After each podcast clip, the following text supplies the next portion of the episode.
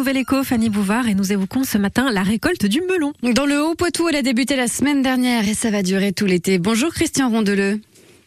Bonjour. Vous êtes producteur à Mollet, dans le Nord-Vienne, on est près de, de Loudun, près de Mont-sur-Gaine, et vous produisez environ 3000 tonnes de melons par an. Comment s'annonce justement ce début de saison? Bah, ce début de saison s'annonce sur les meilleurs auspices, à savoir euh, que euh, il y a une dizaine de jours ils avaient ils avaient soif, Mhm. mais on a eu on a eu une bonne pluie euh, début de semaine dernière qui a, qui a fait énormément de bien et voilà. Donc il va falloir récolter vite. Comment ça va se passer là?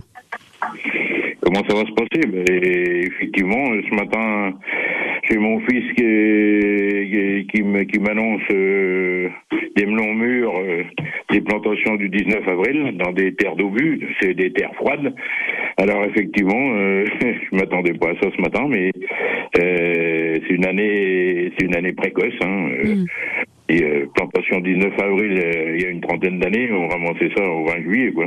Ah oui d'accord, donc là on a quasiment un mois d'avance sur votre euh, planning habituel, ou en tout cas planning d'il y a quelques années. Un mois d'avance, c'est exagéré, mais 15 jours d'avance, oui, ça c'est sûr. 20 juillet, euh, 20 juin, 25 juin, on est presque sur un mois quand même.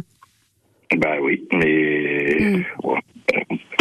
Après, en termes de main d'œuvre, du coup, j'imagine qu'il faut massivement euh, recruter et dès le début maintenant. hein, on n'attend plus la mi-juillet pour recruter massivement.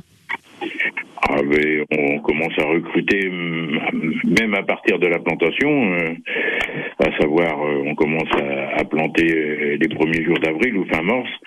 Bah là, il faut, moi quand je plante, il faut qu'on soit 20. Avant, euh, avant j'avais que des Français. Maintenant, je suis obligé de, même à la plantation, je suis obligé de faire appel à la, à la main d'œuvre étrangère. Hmm, des gens qui viennent d'Europe, d'Europe de l'Est ou, ou d'Espagne?